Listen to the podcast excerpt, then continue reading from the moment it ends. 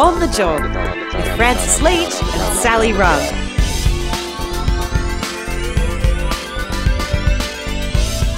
It's On the Job, the podcast all about making your working life better. My name's Francis Leach. My name's Sally Rugg, and I can say whatever the hell I like because I just quit my job. What? Breaking news! I straight up quit my job. You quit your job? Yeah. Now let's talk. Look, so I- let's talk through how you did it. Did you do the, you know, I'm mad as hell. I'm not going to take it anymore. Go and jump a lake type quit, or did you have the the tearful and sort of maudlin conversation with a, a much loved colleague who you had to resign to, or was it just a you know a cold letter slamming down on a desk? How was it done? Well, yeah, I waited until we were in a really serious, important meeting, and then I said, "That's it," and I flipped my desk in the air, and all the papers flew across, flew across the room. But as they were still in midair, I like threw a match on them, so it went. Um, no, not at all. Uh, I thought about it for a really long time because that's what I do. Think about things way too much. And then I told my manager, I work for a global company called change.org. And I told my manager in the US, who's amazing, who cried. And I was like, oh, that's nice. Didn't expect that. And then I told my team and then they all cried. And I was like, oh, that's nice. But like, what have I done? like everyone, like I thought it would be quite sort of happy news or, you know, it turns out that this sort of resilient, capable team I thought that I had hired and developed are actually just a bunch of sooks. But no, um, yeah. And so it's my, my last day of work is tomorrow. We are recording this the day before my last day at work. So by the time we all listen to this, might be a few days have passed. But yeah, I'm just, I'm, I'm feeling really excited about, you know, what could come next. I'm feeling really proud of the work I've done with change.org and the campaigns I've been, you know, had the honor of being able to support. And yeah, you know how sometimes you just feel like your work here is done. Yeah, so it's it, it's a happy departure. It's a um, one that comes with, I think, you know, looking for a new challenge when so much of my life is the same. It's the same routine. The cats wake you up at 5 a.m. You know, have a little quibble with your daughter about what she's going to have for breakfast. You know, like it's just the same. but my God, it's weird leaving a job. It's a weird time. Let's talk about it a bit because it is part of you know, making your working life better is what on the job's about, and leaving well or leaving on your own terms so you feel like you're in control of the decision. Not always happens when you leave a job, and we know about this because so many people are in insecure work, and you know their work just dries up without any ceremony or opportunity to uh, to have a conversation about what their future holds. But if you do leave a job, if it is your choice, leaving it well or on your own terms really important, particularly I think for your own sense of self, but also for the relationships which you've clearly mentioned here, Sally, that your work uh, mates obviously really love working with you and have enjoyed so much of what you've brought to their working experience and, and enriched their professional lives. And that's reflected in their response to the news that you're leaving. So it's really important to honour that, isn't it, in the way you leave? And some people don't like the confrontation of actually telling people I'm leaving. Uh, some people don't like the idea of change at all. Uh, and don't leave because of that as well. So there's a it's a threshold you cross because as soon as you do in any job in any work environment, your relationships instantly change. I mean, I hear a lot from my work uh, in sport over a long period of time, and it'll be happening right now across all sports codes, where players, after 15 years at a club, really close with their teammates, will say, I'm retiring. And from that moment on, their relationship with the coach and their teammates, whatever sport it is, has instantly changed. The dynamic changes. And that's what happens with us as well in our jobs. Yeah, and it's it's funny you say like from that moment because I handed in my resignation a couple of weeks ago, you know, with the the genuine sincere intention. You know, I was like, you know, I'm going to continue the next few weeks working at my ultimate best. You know, I've got all these big projects to wrap up and blah blah blah. But the reality is well, uh, for me, maybe, maybe this is a maybe this is a personal thing, but sort of once I'd handed in my resignation, I was like, oh God, like it's difficult to then be like, actually, I do want to find motivation for wrapping up these final projects. Or, yeah, it's sort of like a, a line in the sand, even though you've got to serve out a notice period. It's been, it's funny because so many people listening to this pod, I reckon, would know what it's like to tie so much of your identity with not only what you do for work, but your workplace and your, you know, your social circle, your daily motivation, the things that, you know, interest you and all the rest of it. So, changing jobs can be it's like a pretty big thing. And i'll tell you what it's a weird thing to do in lockdown. Yeah absolutely. Because changing jobs also usually comes with a change of environment and a, and a change of routine. Like you might be changing your commute if you have one. Or you know, you know which part of the city or town you or you know wherever you're working. And therefore you're negotiating a whole new way of living. You know if you used to be somebody who would go to a gym at lunchtime or after after work or go for a run before work or whatever routine you had, that all shifts. But in lockdown, you're changing jobs, but the world kind of remains weirdly the same. Mm, I think that's right. That is objectively right. But I more meant like we're not going to have a cake at lunchtime or something, or like we're not, you know, we're not all going to go for a drink after work and I'll have a couple of wines and be like, right. Get out the karaoke you know, machine. Yeah. Or be like, you. I remember that time in that meeting where you said. no, I'm just, I'm just kidding. What did you mean when you said blah, blah, um, blah, blah, blah? Yeah.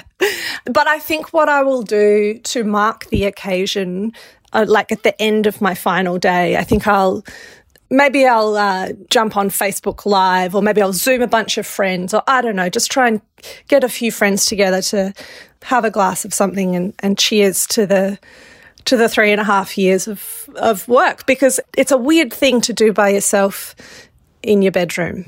Well, congratulations to you on, on, your new job. We'll talk more about that in another time, what you're going to be doing next. But I hope that uh, your goodbyes with everyone there over the next few days are suitably uh, fulfilling for you and a recognition of all the great work that you've done and um, onwards to better things. Now, this week's podcast is kind of related to all that because on Sunday, uh, yesterday it will be on the 28th of August, it's uh, Equal Pay Day which is a day that focuses on the fact that, well, let's face it, we still don't have equal pay when it comes to men and women. And it's still a fight that's going on, one that should have been resolved a long time ago, Sally, but remains an issue that, if anything, if the pandemic has taught us anything, has actually highlighted that the economic gap between men and women, not just in pay, but in other areas in the economy, is bigger than ever. Yeah. I think one of the really important things to sort of flag at the top of any discussions about the gender pay gap and like financial inequality between genders is that yes, it is the case that quite often men and women doing the literal exact same job in the exact same workplace have a pay difference. Like that is sometimes true, often true. But when we talk about the gender pay gap, it's not just you know, identical jobs in identical workplaces for identical the amount of time.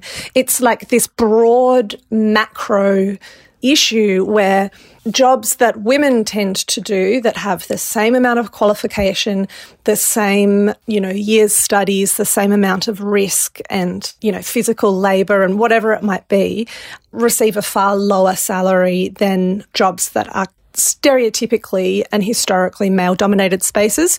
And so we see that like with the difference between, say, early childhood educators and tradespeople and construction workers, or like teaching and nursing compared to um, other male dominated industries. And so it is a direct, acute one to one comparison, but it's also far more widespread than that.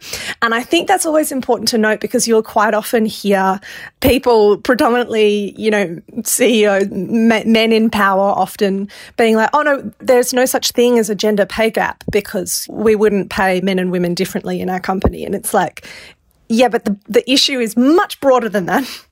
It sure is. And Kristine Ziwica is a brilliant journalist, and she's been writing a series of articles this year for the Saturday paper on that very issue and the way you've uh, framed it there. A very more nuanced approach to this when it comes to superannuation, when it comes to access to uh, sustained employment capacity, particularly for carers, which predominantly falls to women as well. All of those issues are wrapped up in the articles that she's been writing for the Saturday paper. So I thought on the cusp or just after Equal Pay Day, it was time to revisit this issue with her and the work that she's been doing on this. So this is an interview I did with Kristine a couple of weeks ago. Uh, if you have a look at the show notes, some of those articles, the links to those are, are just below there as well if you want to read them in depth. But here's a conversation I had with Kristine about these issues a little while ago here on The Job.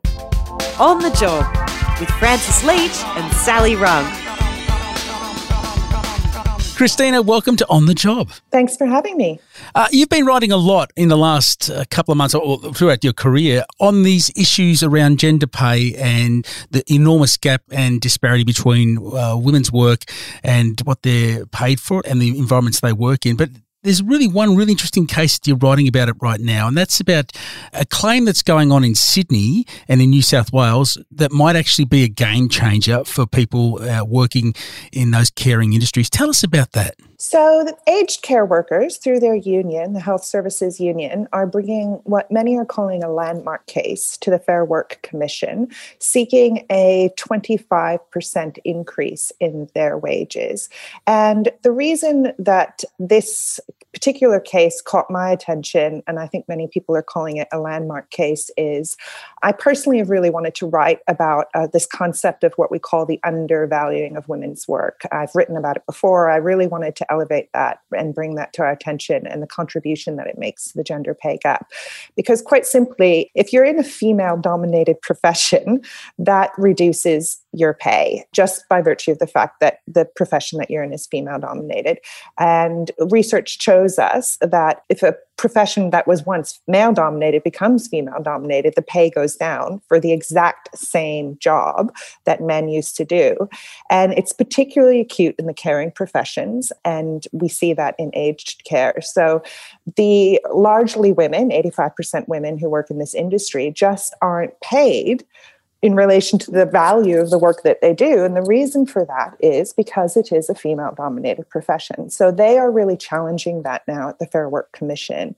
And many people have said to me, if successful, they think that this is going to be the start of a broader reckoning that we're having at the moment around the undervaluing of women's work. Now, you talk about in, in your recent story in the Saturday paper a couple of women that you write about. Josie Peacock is one, Virginia Ellis is another, both in their mid 50s who are in these caring industries, workers in aged care, and, uh, and have real challenges, not only uh, making ends meet, but just the challenge of doing their jobs. Can you tell us about those two women?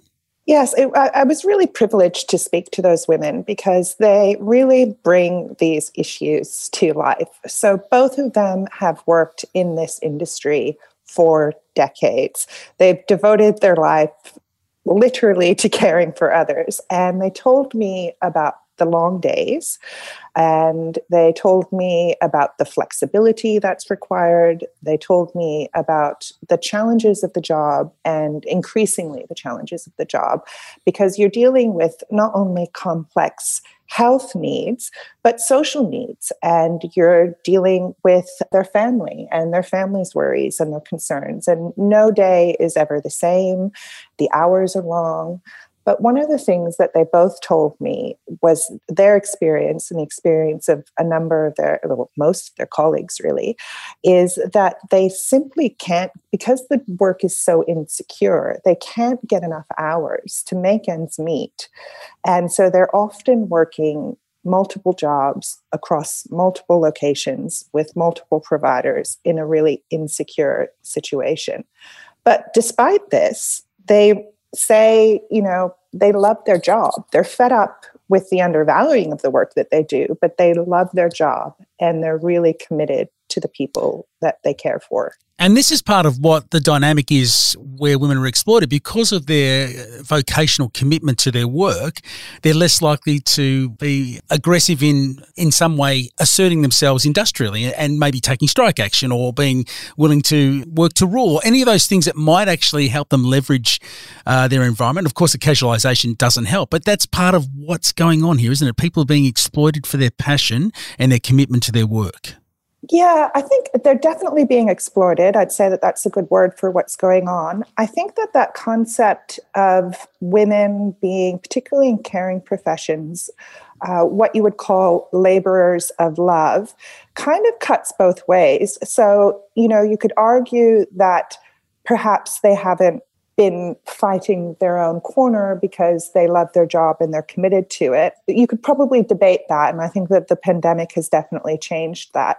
But I think it's more that that idea that they're laborers of love is forced upon them ah. by broader society that therefore doesn't value their work is really the issue. So we as a society, part of the reason we don't value the work women do, particularly in caring professions, is because we expect it from women for free.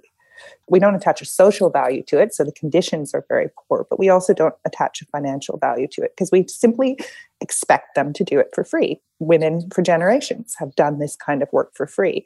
So we don't recognize the skill, we don't recognize the commitment, and we're not prepared to put and attach a financial reward to it.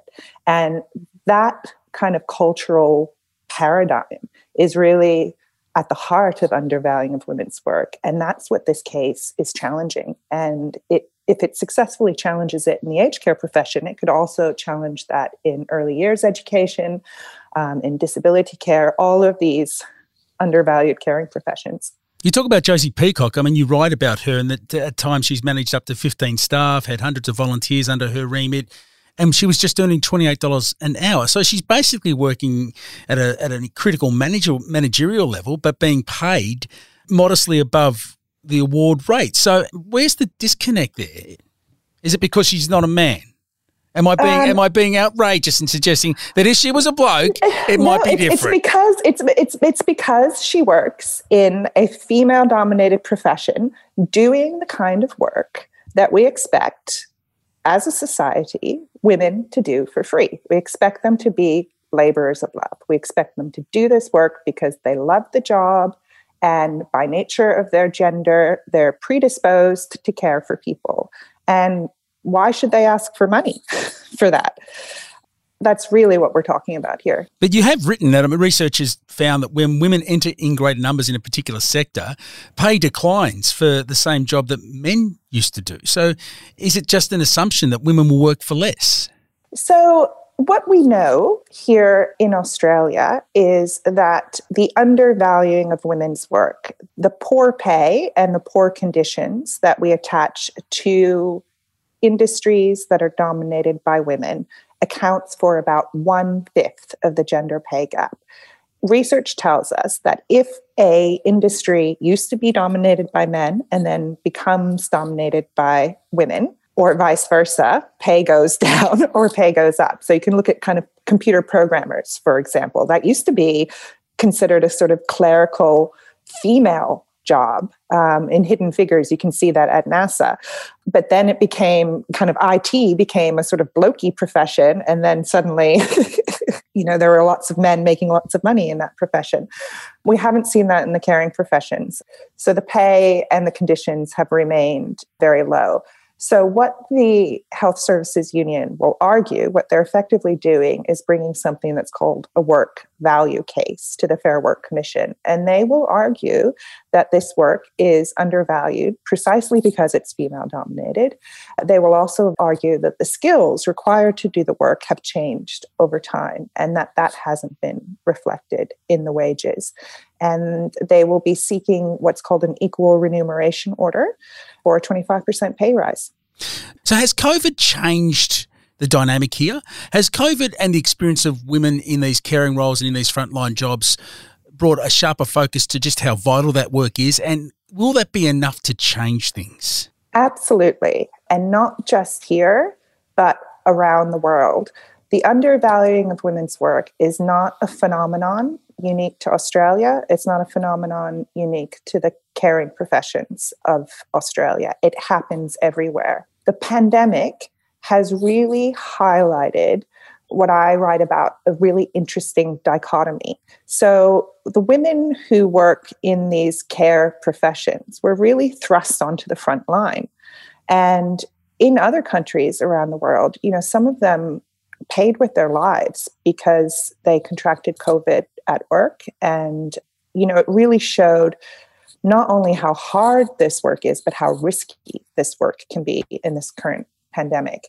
And we had lots of campaigns like claps for carers, but that really galvanized the workforce to say, well, those claps and that appreciation is all very well and good. And it's very nice that you are at long last acknowledging the value of the work that we do in this new context. But, you know, kind of quote Jerry Maguire, show me the money.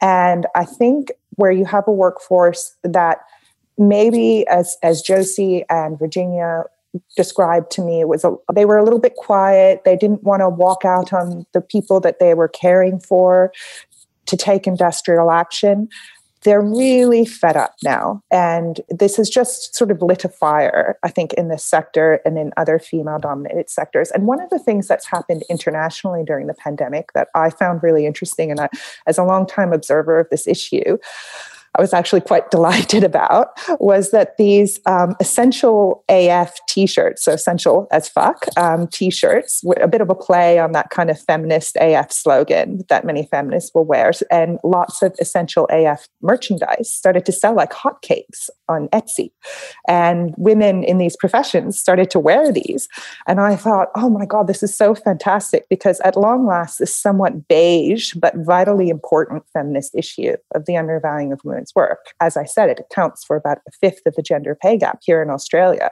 Many people don't realize that, they don't make that connection. But it finally has this kind of t shirt worthy slogan. It has this t shirt worthy rallying cry that's galvanizing this workforce and their union, which has seen a 20% increase in membership since they took this case and they launched this campaign to fight their own corner and to raise this issue and to say, thanks for the claps, but we actually want our work to be properly recognized and rewarded with pay. Well, the pay gap still at 13.4%. Uh, there's a lot of work to be done. Let's look at the structural issues that are a consequence of that as well.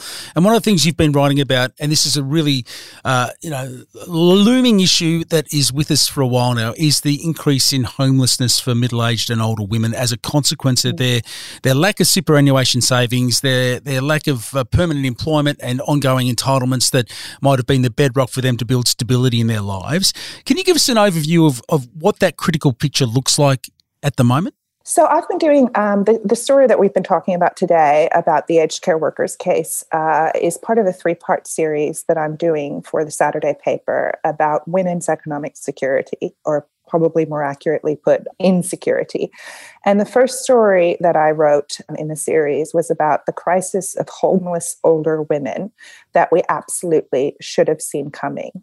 And women over the age of 55 are the fastest growing portion of the homeless population. And women retire with, on average, about half the superannuation of men.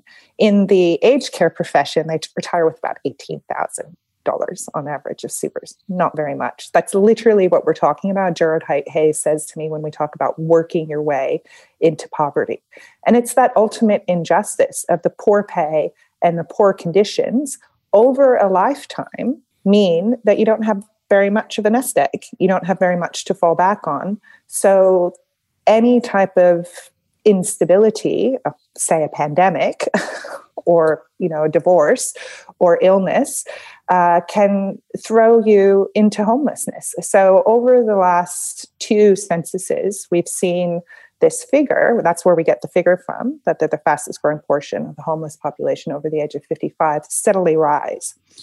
And we also know that the pandemic has disproportionately impacted women, their ability to earn, their ability to save. So, everyone was telling me when I was reporting that story about the crisis of homeless older women we should have seen coming, that when the census figures come out next year, that that upwards trajectory that we've seen in the last two censuses is most likely to increase.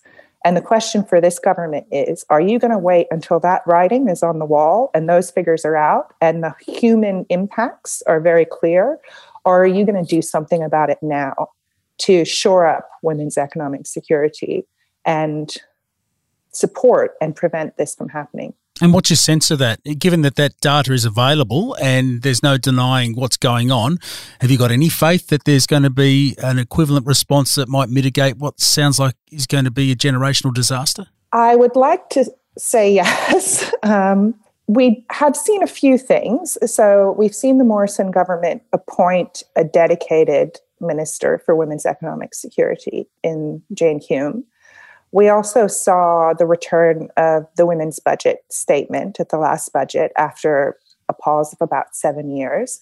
However, women's economic security was supposed to be on the agenda at National Cabinet last Friday, and it disappeared from the agenda. And I haven't been able to get a straight answer out of anyone in Jane Hume's office, Marise Payne's office, or at the Prime Minister's office as to why. I can imagine it had something to do with the current COVID situation, but when it's likely to be rescheduled, they've just gone silent on the issue.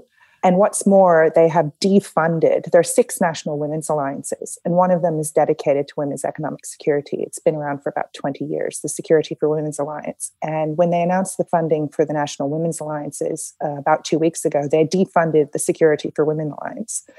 So I am a little bit cynical or a little bit concerned about the extent to which the words or the gestures that we're seeing are, you know, the women's budget statement and dedicated women's minister for economic security is actually going to translate into meaningful, substantive policy and change to address some of the issues that we've been talking about today. Christina, thank you so much for being on the job. We'll follow this story closely. We can read about it in the Saturday paper, which is published in the Saturday paper. Yes, yes. So there's an ongoing series about women's economic security. So we're two down. We've got one more to go. and you can subscribe to the Saturday paper, which I highly recommend if you're interested in public affairs. It's a fantastic read. It's online too, saturdaypaper.com.au. You don't have to get it delivered paper style to your door anymore. You can just read it on your tablet or your iPhone or whatever device is your favourite means of uh, consuming information. Thank you for being with us, Christina. Thank you for having me. Thanks. Kristine Ziwica there, journalist and author, talking to us about the issues around the gender pay gap and women in the workforce. Read her stuff in the Saturday paper, and also the links are in our show notes as well if you want to catch a couple of her articles. It's on the job. On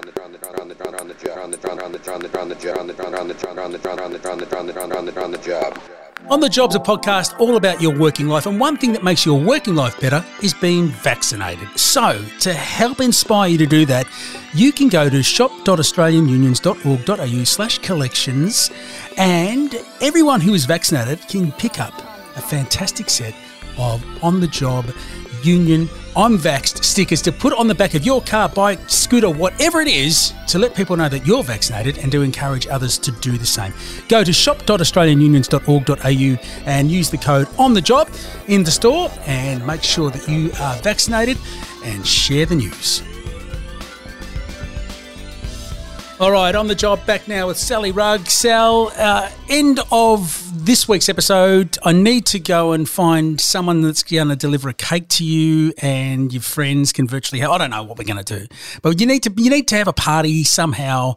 I, I, think the online cocktail thing that was happening lockdown one all those years ago in the sort of heady days of the first lockdown. Are people still doing that? Can you do that for your goodbye, or is it a bit hollow these days? well, I think that's what I have in mind something like that. But to be honest, I think as lockdowns have stretched on, that sort of like, oh, I might just crack open a drink and watch a screen, you know, or call a friend because it's lockdown like that has really formed, has really sort of entrenched itself as a habit for me.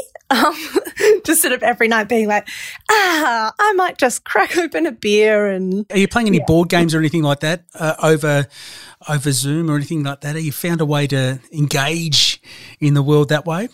No, we no. I've been, you know, sort of live tweeting along with the 7:30 report. Is that this like similar sort of thing? Is that good mental health hygiene? No, it's not.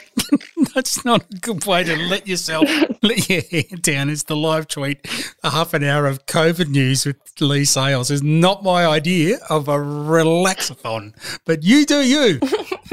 All right, I promise for my departure from my long term job, I will not celebrate by popping a bottle of champagne and watching the news. This is what happens when you don't grow up with television. This is what happens. You had no Get Smart, you had no Simpsons, you had none of that. So what you do is watch Four Corners and 7.30 Report for fun. It's true. I can't. I can't change who I am. And we wouldn't want you to anyway. God love you. Have a great goodbye. Thank you so much.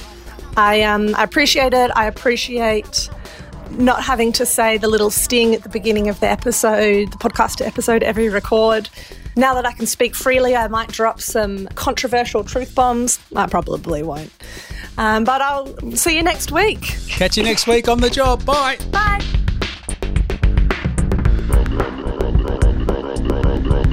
On the job.